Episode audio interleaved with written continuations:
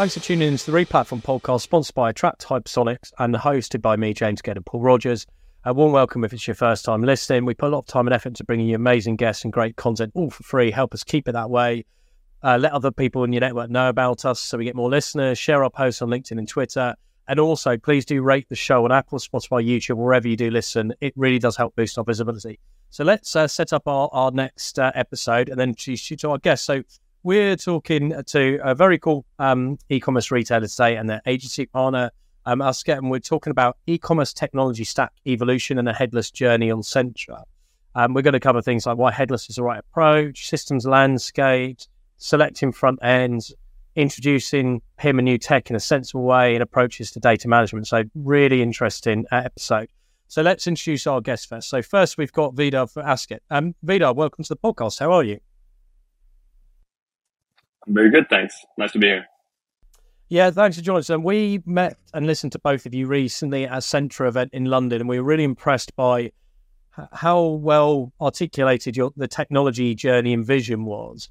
Uh, hence why we invited you to come on. So, do you want to give people a, just um, some people will know the brand, some people won't. Do you want to give people an introduction to who you are, what you do, and also you know, what is Asket? Sure. So, my name is As uh, head of tech here at Asket. Asket is a um, menswear and womenswear fashion retail brand uh, selling direct to consumer but primarily via our e-commerce channel. Uh, and now we also do have two stores uh, in uh, Stockholm, Sweden. And our main sort of mission is to create timeless essentials and qualitative, qualitative essentials that will withstand the test of time uh, and reduce the uh, sort of uh, impact of fast fashion uh, for a more sustainable future. Amazing, thanks. Uh, also, warm welcome, Jonathan. How are you? I'm also very good, thanks. Uh, I'm also excited to be part of this podcast. Yeah, we've timed it well because I know you're about to disappear off on a, a well-earned vacation in July. So, thanks for taking the time to join us. Um, uh, do you want to give people an introduction uh, and like maybe also help explain the relationship between um, your agency and Asket? Uh, yeah, so um, my name is Jonathan, and I'm a co-founder of a Swedish e-commerce agency called Made People. We've been around for, uh, I mean, I think around 40 years, and we've been always highly focused on both tech and design UX within e-commerce. Uh, so like we've always been very hec- uh, sorry tech heavy in our uh, our productions, and so uh, we do primarily uh, fashion and uh, direct to consumer um, projects. so Asket is a very good fit for us, and uh, has always has also since, since the beginning been like they've challenged us. before Vidar was part of Asket, we were challenged by the two founders or uh, of, of Asket and their ideas, which had a very, very clear goal, but the road to that goal was kind of complex, which we thought was a very, very fun challenge. Uh, so we took this challenge and tried to make like the best of it. And I guess that's also why we're here today and why we will probably talk a little bit more about headless and, you know, why that has been such an enablement, uh, you know, journey for, uh, for Asket. Great. And um, that takes me nicely on to the first question, which is for you, Jonathan. Um, so you've worked on lots of Centra projects, probably one of the more experienced agencies. Um, and I'd imagine you've worked with other platforms as well over the 14 years you've been kind of servicing e-commerce brands. Um, what, why did you kind of choose Centra? Why, why do you like working with it? How, and why does it kind of fit your agency? Yeah. Um, I mean, so before Centra, before Headless, and uh, before trying out many different platforms, we did a lot of Magento. And Magento was, you know, they were the the right choice for a long time because it was a feature complete monolith uh, products. Um, but we noticed that you know new things were happening. Centra started to gain ground, and we realized that uh, all the all the projects we did in Magento was essentially backend projects, and we want to focus more on, you know, backend should be backend, and frontend should be all about the experience and and you know the end user, and for editors to be inspired when they work with their e-commerce. Uh, so we started to explore. we did a little bit of commercetools, Shopify and Centra. And Centra just like fit really well because they spawned from the type of clients we work with. We've always done Scandinavian fashion who sell globally. And since Centra's platform is like constructed from the ground up for that purpose, it makes a lot of sense for us. Uh, initially, uh, me being a developer for 25 years, I wanted to have the ultimate, you know, CTO dream. Um, so we did try a few different other solutions, but there was too much tech and too little business value in the end for our type of client. We needed to do or build too many integrations from scratch. Um, you know, common payment solutions, uh, ERP integrations, and and so on. Uh, where Centra already had good partnerships with various vendors, so it made a lot of sense for us to try to focus on the purpose of an agency, which is to fill fill the gaps, like create the things that doesn't exist yet. Um, and also the people over Centra, uh, we kind of hit it off with them. We're the same type of people, so it made sense. It uh, like created a great uh, relationship essentially.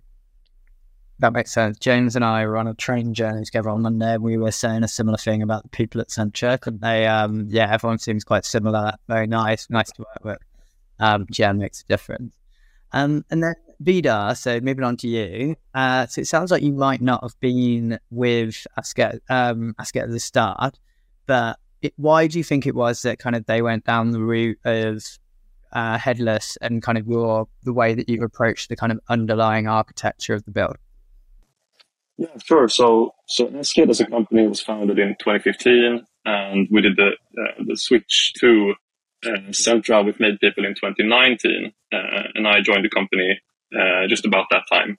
Um, I think that one of the main drivers was uh, essentially just being able to to be ready to scale our business and to be able to scale our our user experience. Um, Asket is a lot about um, the product experience and uh, enabling sort of a very rich content experience on our, our e-commerce, um, being a, a, an e-commerce driven brand. So to be able to sort of uh, empower that vision uh, and to reach that goal, um, I think that the combination of Storyblok and Centra uh, being sort of our core systems uh, together with Made People was a, a, match made in heaven that uh, yeah really enables us to create um, uh, product stories um, easily. Um, and as Jonathan said to to make sure that the, the front end stays as a front end uh, and acts as a more creative side of things, while still having a, a stable backend uh, driven by by the APIs of Centra uh, to ensure uh, stable order placement and, and such functions. Attract, your complete product discovery growth engine. Create relevant shopping experiences that convert into sales and grow online revenue with personalized search, merchandising, and recommendation solutions powered by AI. Find out more at attraqt.com.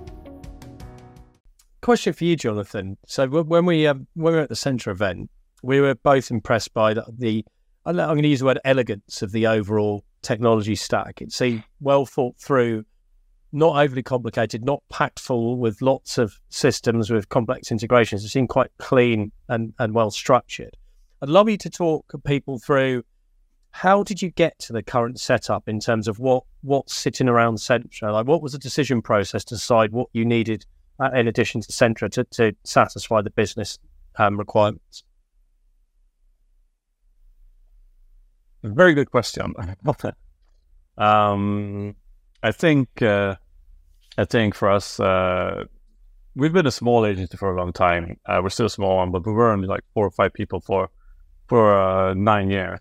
Uh, we're 30 now, so it's like still small, but a bigger agency. But what I'm what I mean by that is that we've always um, had kind of big clients with very specific requirements, and it's been extremely important for us to kind of reduce those requirements to the actual business value and try to help guide our clients the right way uh, because you can as an agency take on many different um, new tasks and projects uh, and not really question them uh, so i think that's been a way for us to kind of sandpaper our way through uh, a neat uh, or a lean stack. So the the parts we have in there and how we have integrated them is really kind of just like to the point.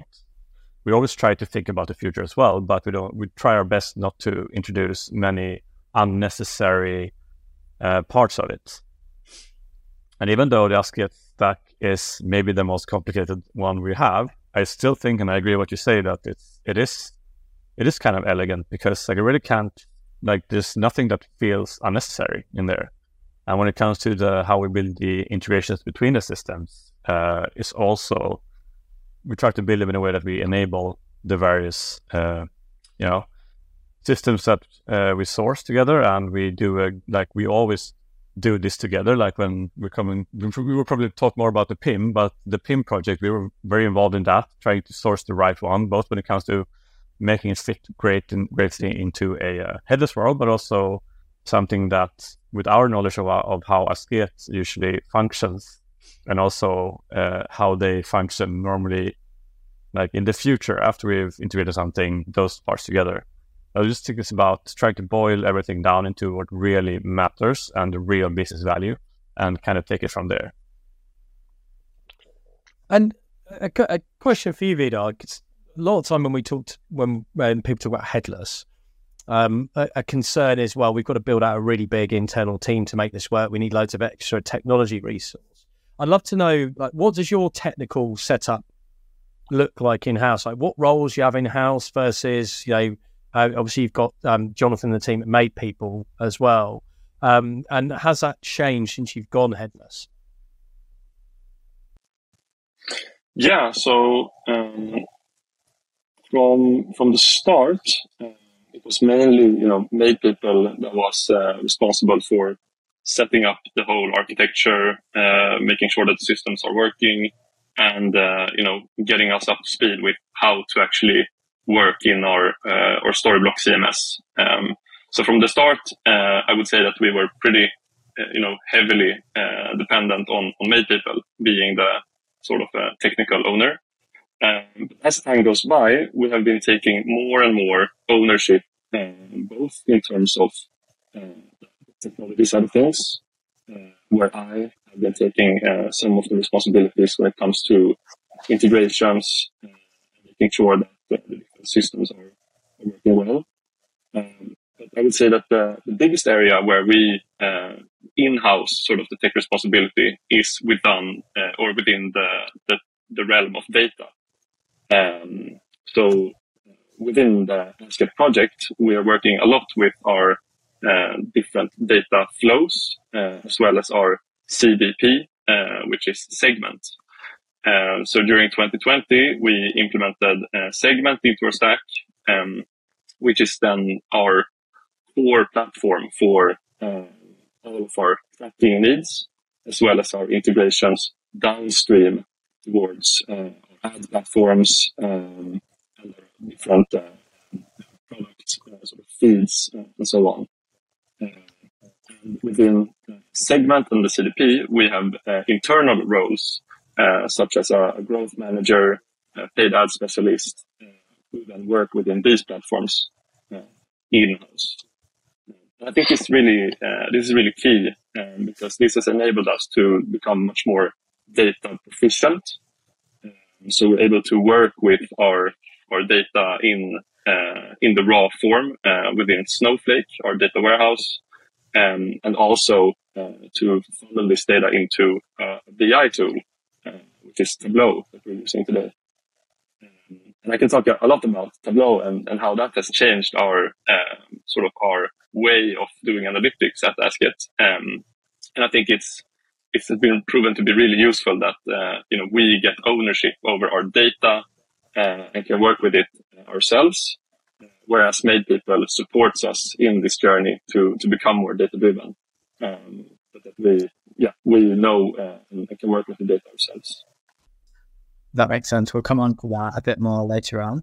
Um, so staying with you, Vidar. So, I, as I mentioned when we met at the event, I think your content um, and kind of storytelling and the way that you structure some of the core templates on your site is really impressive. And I've been using it as an example for like four years. It's always been a real strength of the site and the brand. Um, and obviously, Centra doesn't have a front end, and you've kind of built out your own front end stack. Uh, you've mentioned Storyblok a couple of times, but can you talk us through that stack and kind of how you're managing all of that content? Sure. So yes, as you mentioned, um, we're using Storyblok as our CMS, and uh, this is then where we build all of our stories, uh, all the different pages, and here, uh, Made People have been um, super, you know, nifty in the way that we um, we have created. Uh, Jonathan, we call it like market selectors uh, or like product selectors, which essentially is just that we feed the different market specific data and products from Centra and make them available to uh, to work with within uh, Storyblok. So we can sort of view dynamic content from Centra into Storyblok, and then we can uh, merchandise it or like drag and drop the different products and, and market information within Storyblok to then in the end view uh, localized and uh, um, sort of uh, not personalized but market specific data within uh, frontend. Um, I think this sort of um, this feedback loop of information works really well and it, it makes it easier for us to to not have to do a lot of like um, rules and sort of hard coded things within Storyblok, but we instead can do um, sort of market specific containers uh, based on the markets that come from uh, from Centra automatically in Storyblok. It's a bit of a complex sort of um, explanation um, without any uh, any visualization. But uh, um, yeah, I think Storyblok is just a, such a um, open and still visual editor that we can do basically all different stories that we have today. and then I just want to add, so quite recently um, we then um, also pursued the PIM project, um, which I just yeah I want to mention that um, maintaining all of our product information. Uh, so we continuously do that within Storyblok. But we sort of realized that our ambition and our, the, the, sheer volume of the different data points that we are measuring and uh, displaying on our products did, you know, after, a couple of years just became too, uh, too much and too, uh, didn't scale well with, uh, with the amount of the products that we're releasing and the products that we are maintaining over the years. Um, because we have a promise that we, as a brand, we want to present the, you know, the full um, supply chain of all of our garments, which we call full traceability, showing everything from where the garment is spun, where the cotton comes from, uh, and where, where the fabric is cut, uh, so so on. Um, and I mean, in order to manage all of this information, we then realized that, yeah, we need a, team to be able to, to structure and store this data, which is then where we, where we chose Akeneo to be our year. Hypersonix helps e-commerce companies make more profit every day. This AI-driven platform delivers recommendations for pricing and inventory that lead to bigger profits. Visit hypersonix.ai forward slash podcast to get a free trial. That makes sense. And we'll, we'll come on to that again later on, a bit more on kind of how you built that out and implemented it. Um, Jonathan, can you talk us through a bit more on kind of why Storyblok? I think, you know, we've heard a lot about and I've been impressed with in the past, and you know that can be part of it. But can you just talk us through kind of how you built out that front end stack, why you made the decisions on the different vendors, um, and how you kind of governed and you know remained performant at the same time? Yeah. So um, uh, yeah, I think it it definitely comes down to being strict about high impact requirements. For instance, we did uh, we did benchmark a few different headless CMSs. Uh, we had a we had like I mean Storyblok having the visual editor wasn't actually a requirement, but it quickly became one because it's so nice, right?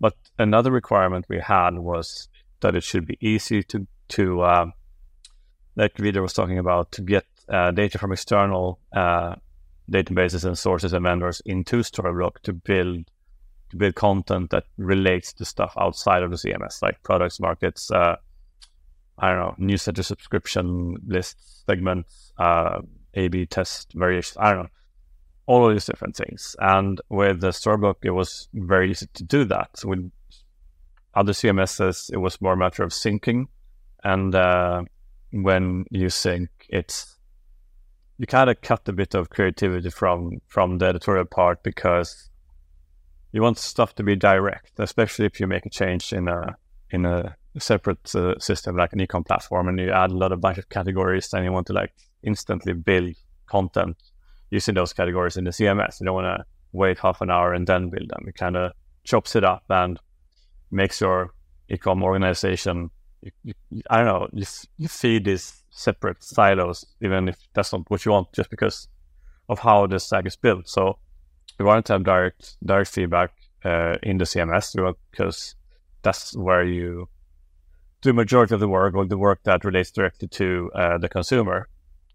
Uh, so that was important. Um, and then when it comes to making things perform, uh, we found that the only way for us to create a stack that performs with an like an like an average high performance is to mirror all the data, to mirror all the data and then query query our cache uh, of that data. So separately mirror the Centra data and mirror the, the Storyblok data, and then build that out to pages. Uh, because then we can own URLs and then we can have fast dynamic data without having uh, like long rendering times of, of you know the static static approach where you render something. Essentially, I mean, static is static generation is just cache, uh, so it's just pre-generated cache um, that takes a long time to render. If you have the global first setup where you need to sell to the entire world on different languages, prices, campaigns, and whatever.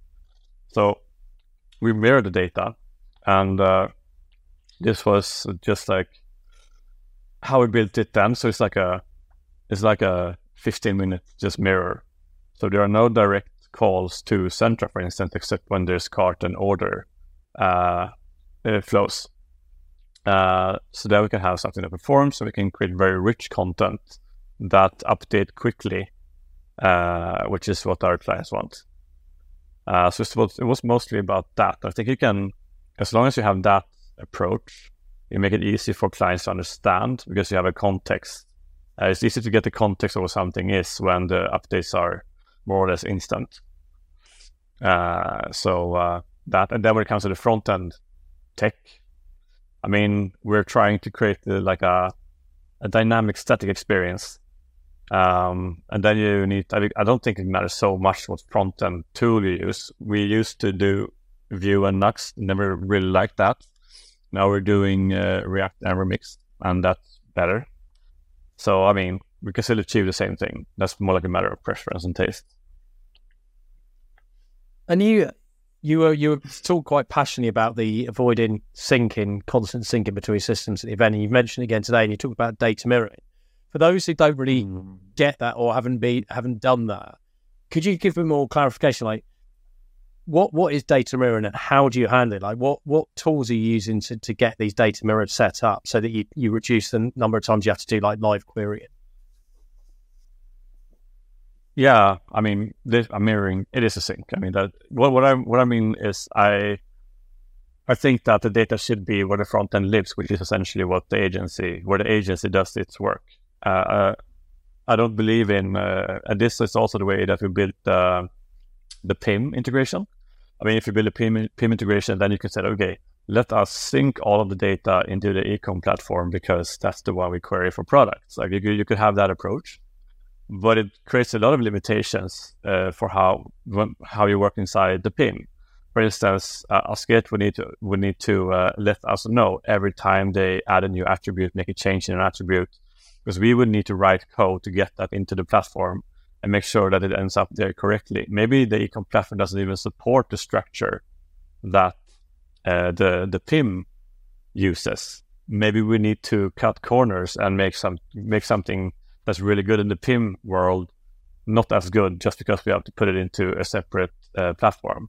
But if we mirror everything as is into where we uh, live in the front end or the back end for front end, that is easy for us to just like when we pull in the data, we can do whatever we want with it because now we are in the business logic world of Asket. We're into the business logic world of Centra or of Storyblok. So then we can work much, much more freely and act quicker. And also we and also we don't have to say no to Asket as much or you know plan plan sprints of attributes stuff. So yeah, that's more what it's about. I don't know if that was clear, if it's like still too complex.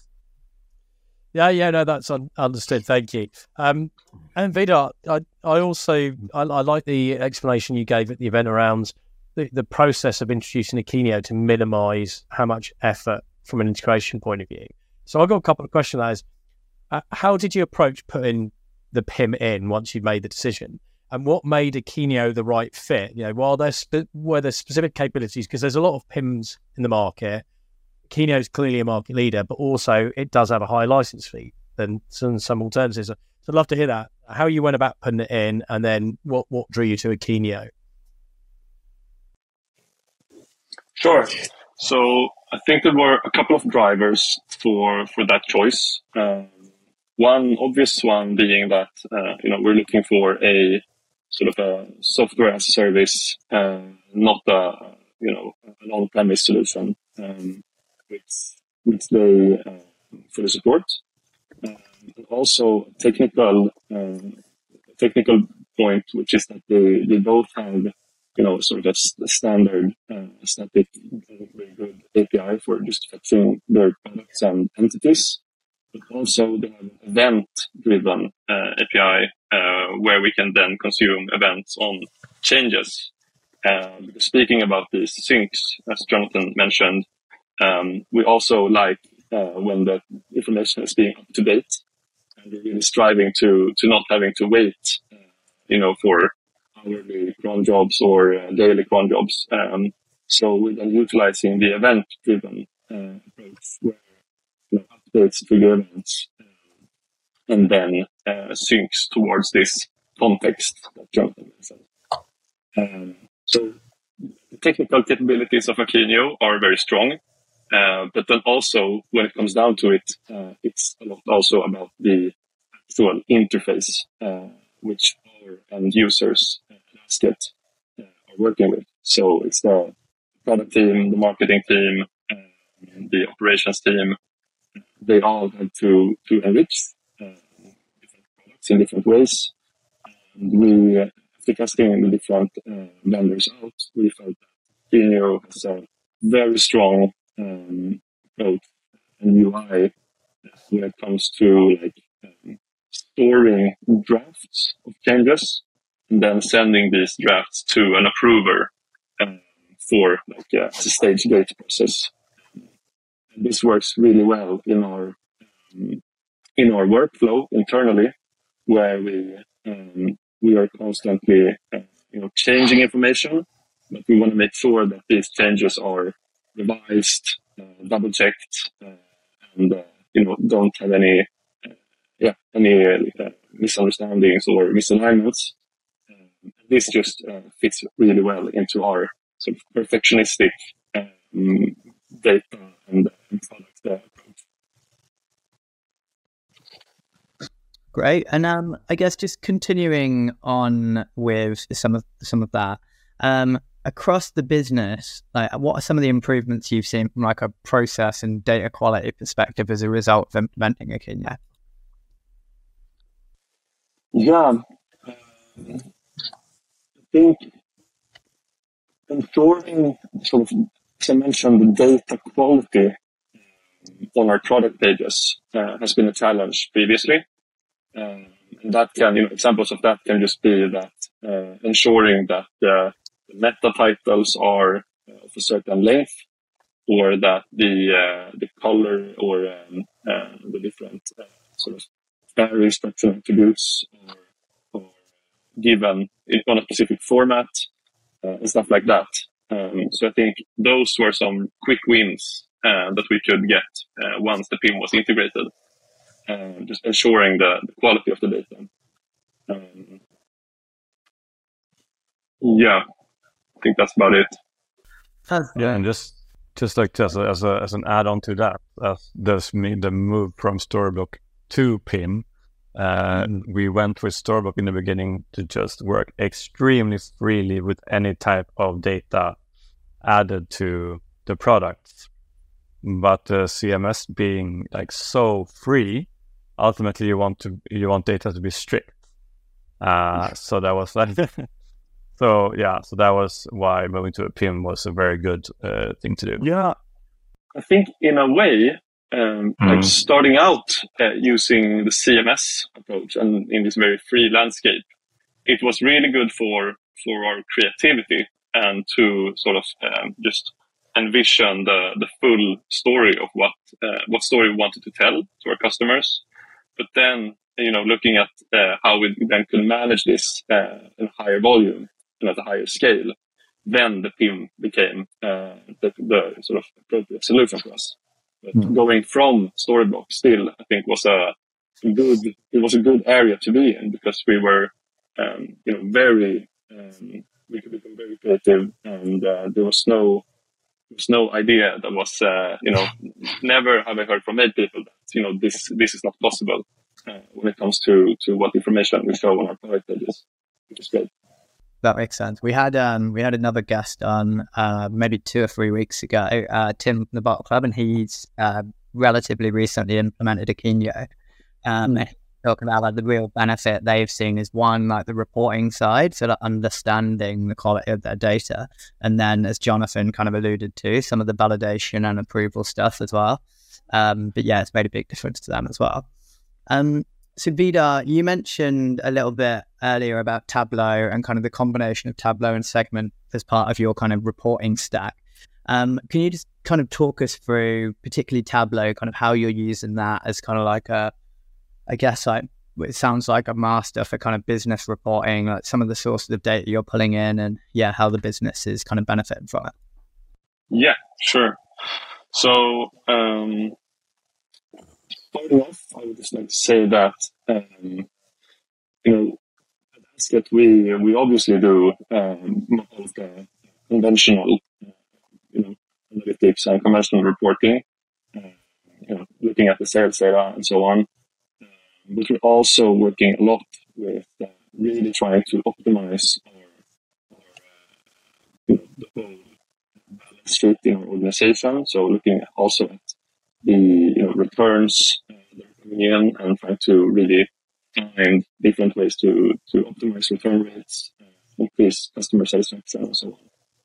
So when we were uh, looking at like uh, adding on a whole analytics and data platform, we wanted to to build something that not just supported those conventional reports, but where we had freedom to to create you know, whichever um, data-driven uh, reports that we wanted. And the solution to that is to um, essentially just uh, create a data warehouse first, uh, which we're uh, where we're using Snowflake uh, just to store different types of data. Um, and uh, within Snowflake, our data warehouse, we simply just add on or we've done all of our different data sources so it's both, you know, all of our sales from Centra uh, that we're dumping in on a event-driven basis. Um, and also, as I mentioned previously, from our CDP uh, segment, where all of our user interactions uh, are being recorded, uh, as well as um, like our product data and stock data over time. Um, all of this being fed into the data warehouse creates an opportunity for us to, to do sort of joins between tables that were not previously, you know, thought about. Um, so we can do quite complex and interesting um, cross-system uh, analysis. Um, and all of that is happening within Tableau. So we're then reading the data into Tableau, um, where I then uh, create sort of a data model, uh, feeding the data, and then make this data available to the whole organization where they are free to you know, slice and dice and join uh, sales data with uh, stock availability data. Uh, some very insight, uh, insightful uh, things. And uh, also, just a thing to mention on the on the data stuff, uh, we also mm-hmm. have this anonymized user ID that we control that we so that we can kind of connect user journeys uh, depending on where they have been, which I think is a very cool uh, thing also in the entire data world. Yeah, yeah, because because previously, you know, the the user email has been the sort of unique key, uh, unique value that we, we can try and join the different uh, data sets on. But um, emails change over time, and uh, you know, customers um, sometimes don't always provide an email. Um, so having this anonymous uh, user ID enables us to to not only um, unify a customer across several emails, but also um, to actually stitch anonymous data from different platforms together. That was not previously possible since we didn't have the email. Um, so yeah, there are some really cool wins, and all of those wins are in effect from the the segment CDP. Um, so it's a really cool product. Uh, it's enabled us to, to really unify all of our different data sources. Yeah, that, that flows on nicely because I wanted to ask you about segment because it's it's it's a powerful CDP. It's got lots of functionality. Um, what what are you focused on using? Like which, which parts of the business are using it the most, and for what reasons? I think the primary the, the primary usage was for our paid ads. Um, to be able to like, scale and uh, integrate different ads platforms uh, without having, you know, made people, uh, they can simply build one integration towards segment. So tracking all of our different events, such as order complete, order returned, product clicked, product viewed, and so on. Um, and then once they have integrated segment, segment then takes care of the integration with uh, Meta, with uh, Google Ads, with uh, Bing, and so on, um, without having people uh, to create uh, and write you know additional tracking calls. Uh, I think that is a huge win both for you know the scalability of, of our technical platform and to make sure that you know the the code is not loaded with uh, a lot of uh, various tracking calls uh, and having to maintain them.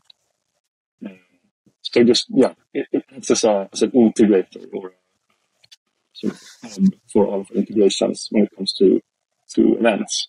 Um, but I would say that in uh, recent years we've been discovering the whole um, uh, personas product within segment which is essentially, you know, now that we have all of this nice data, um, we then aggregate the different uh, metrics. So we create more sophisticated uh, CLV predictions and uh, calculations, as well as, um, you know, trying to understand what are the most sought after and, and looked for items for a specific customer segment. Um, then we then create these audiences, which is essentially a collection of customers. We can then push those to our CRM, for example, for further activation. So this is essentially just being smarter with the way we're working with our data, which I think during times like uh, uh, economic recession um, or downturn, um, is sort of a more profitable and, and cheaper way of um, yeah driving um, um, valuable and uh, good communication. um, that doesn't necessarily cost a lot of uh, money from uh, ad platforms. Yeah, that uh, nice, nice example of how to use it. Thanks. Um, and I've got a final question for you, Jonathan.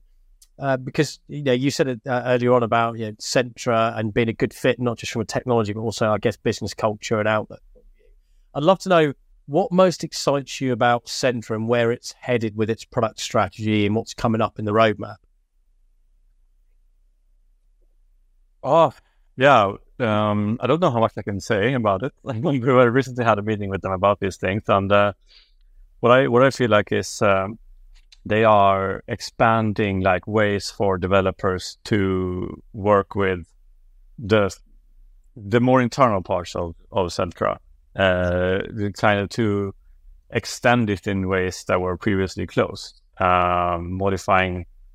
I like I don't know how much I can say, like I said, but uh, for me as a developer, gaining even more possibilities uh, as an opt-in, not like I don't need to do the extra things, but more options are available. And it feels like uh, what what they are moving on with is really uh, features and uh, enhancements that I sometimes get asked about uh, from our clients. So them being more of a like they are a fashion uh, DTC backlog driven product essentially, and uh, I think that really shows. Obviously, they need to balance out the the maintenance part of, of, of having a healthy platform, but the the parts to have coming up, I think, really makes sense uh, it was actually a lot of fun to see their most recent roadmap and see what they have planned. That was a suitably um, diplomatic answer without giving too much away. Super diplomatic. Yeah, I know. I know. Uh, yeah, yeah, it's interesting. Me and Paul have talked about this a lot. That We're seeing the interest in Centra is rising in the UK because obviously it's got a very strong her- heritage in Scandinavia, but um, the ecosystem's not as mature in the UK, but there's definitely more interest. So I'm intrigued to see where they where they go next To The the international multi-channel stuff's definitely interesting. Um, well, look, thanks. That's been really interesting. I've really enjoyed you being able to like um, share with our listeners, having listened to your your um, story at that event around you know, text selection, especially around like Storyblok, um, uh, Akeneo uh, segment, etc. So really interesting. Hopefully, people have got some some good insights um, to take away from this. Um, so appreciate you taking the time, gents, to come on the podcast. Yeah, thanks for having us. Um, and also, thanks everyone who listened. As always, we hope you enjoyed it too. Do keep an ear open for our next episode. We drop one every Tuesday. And don't forget to give us that rating on Apple, Spotify, YouTube, or wherever else you might be listening or, or watching the video. Take care, everybody. Until next time.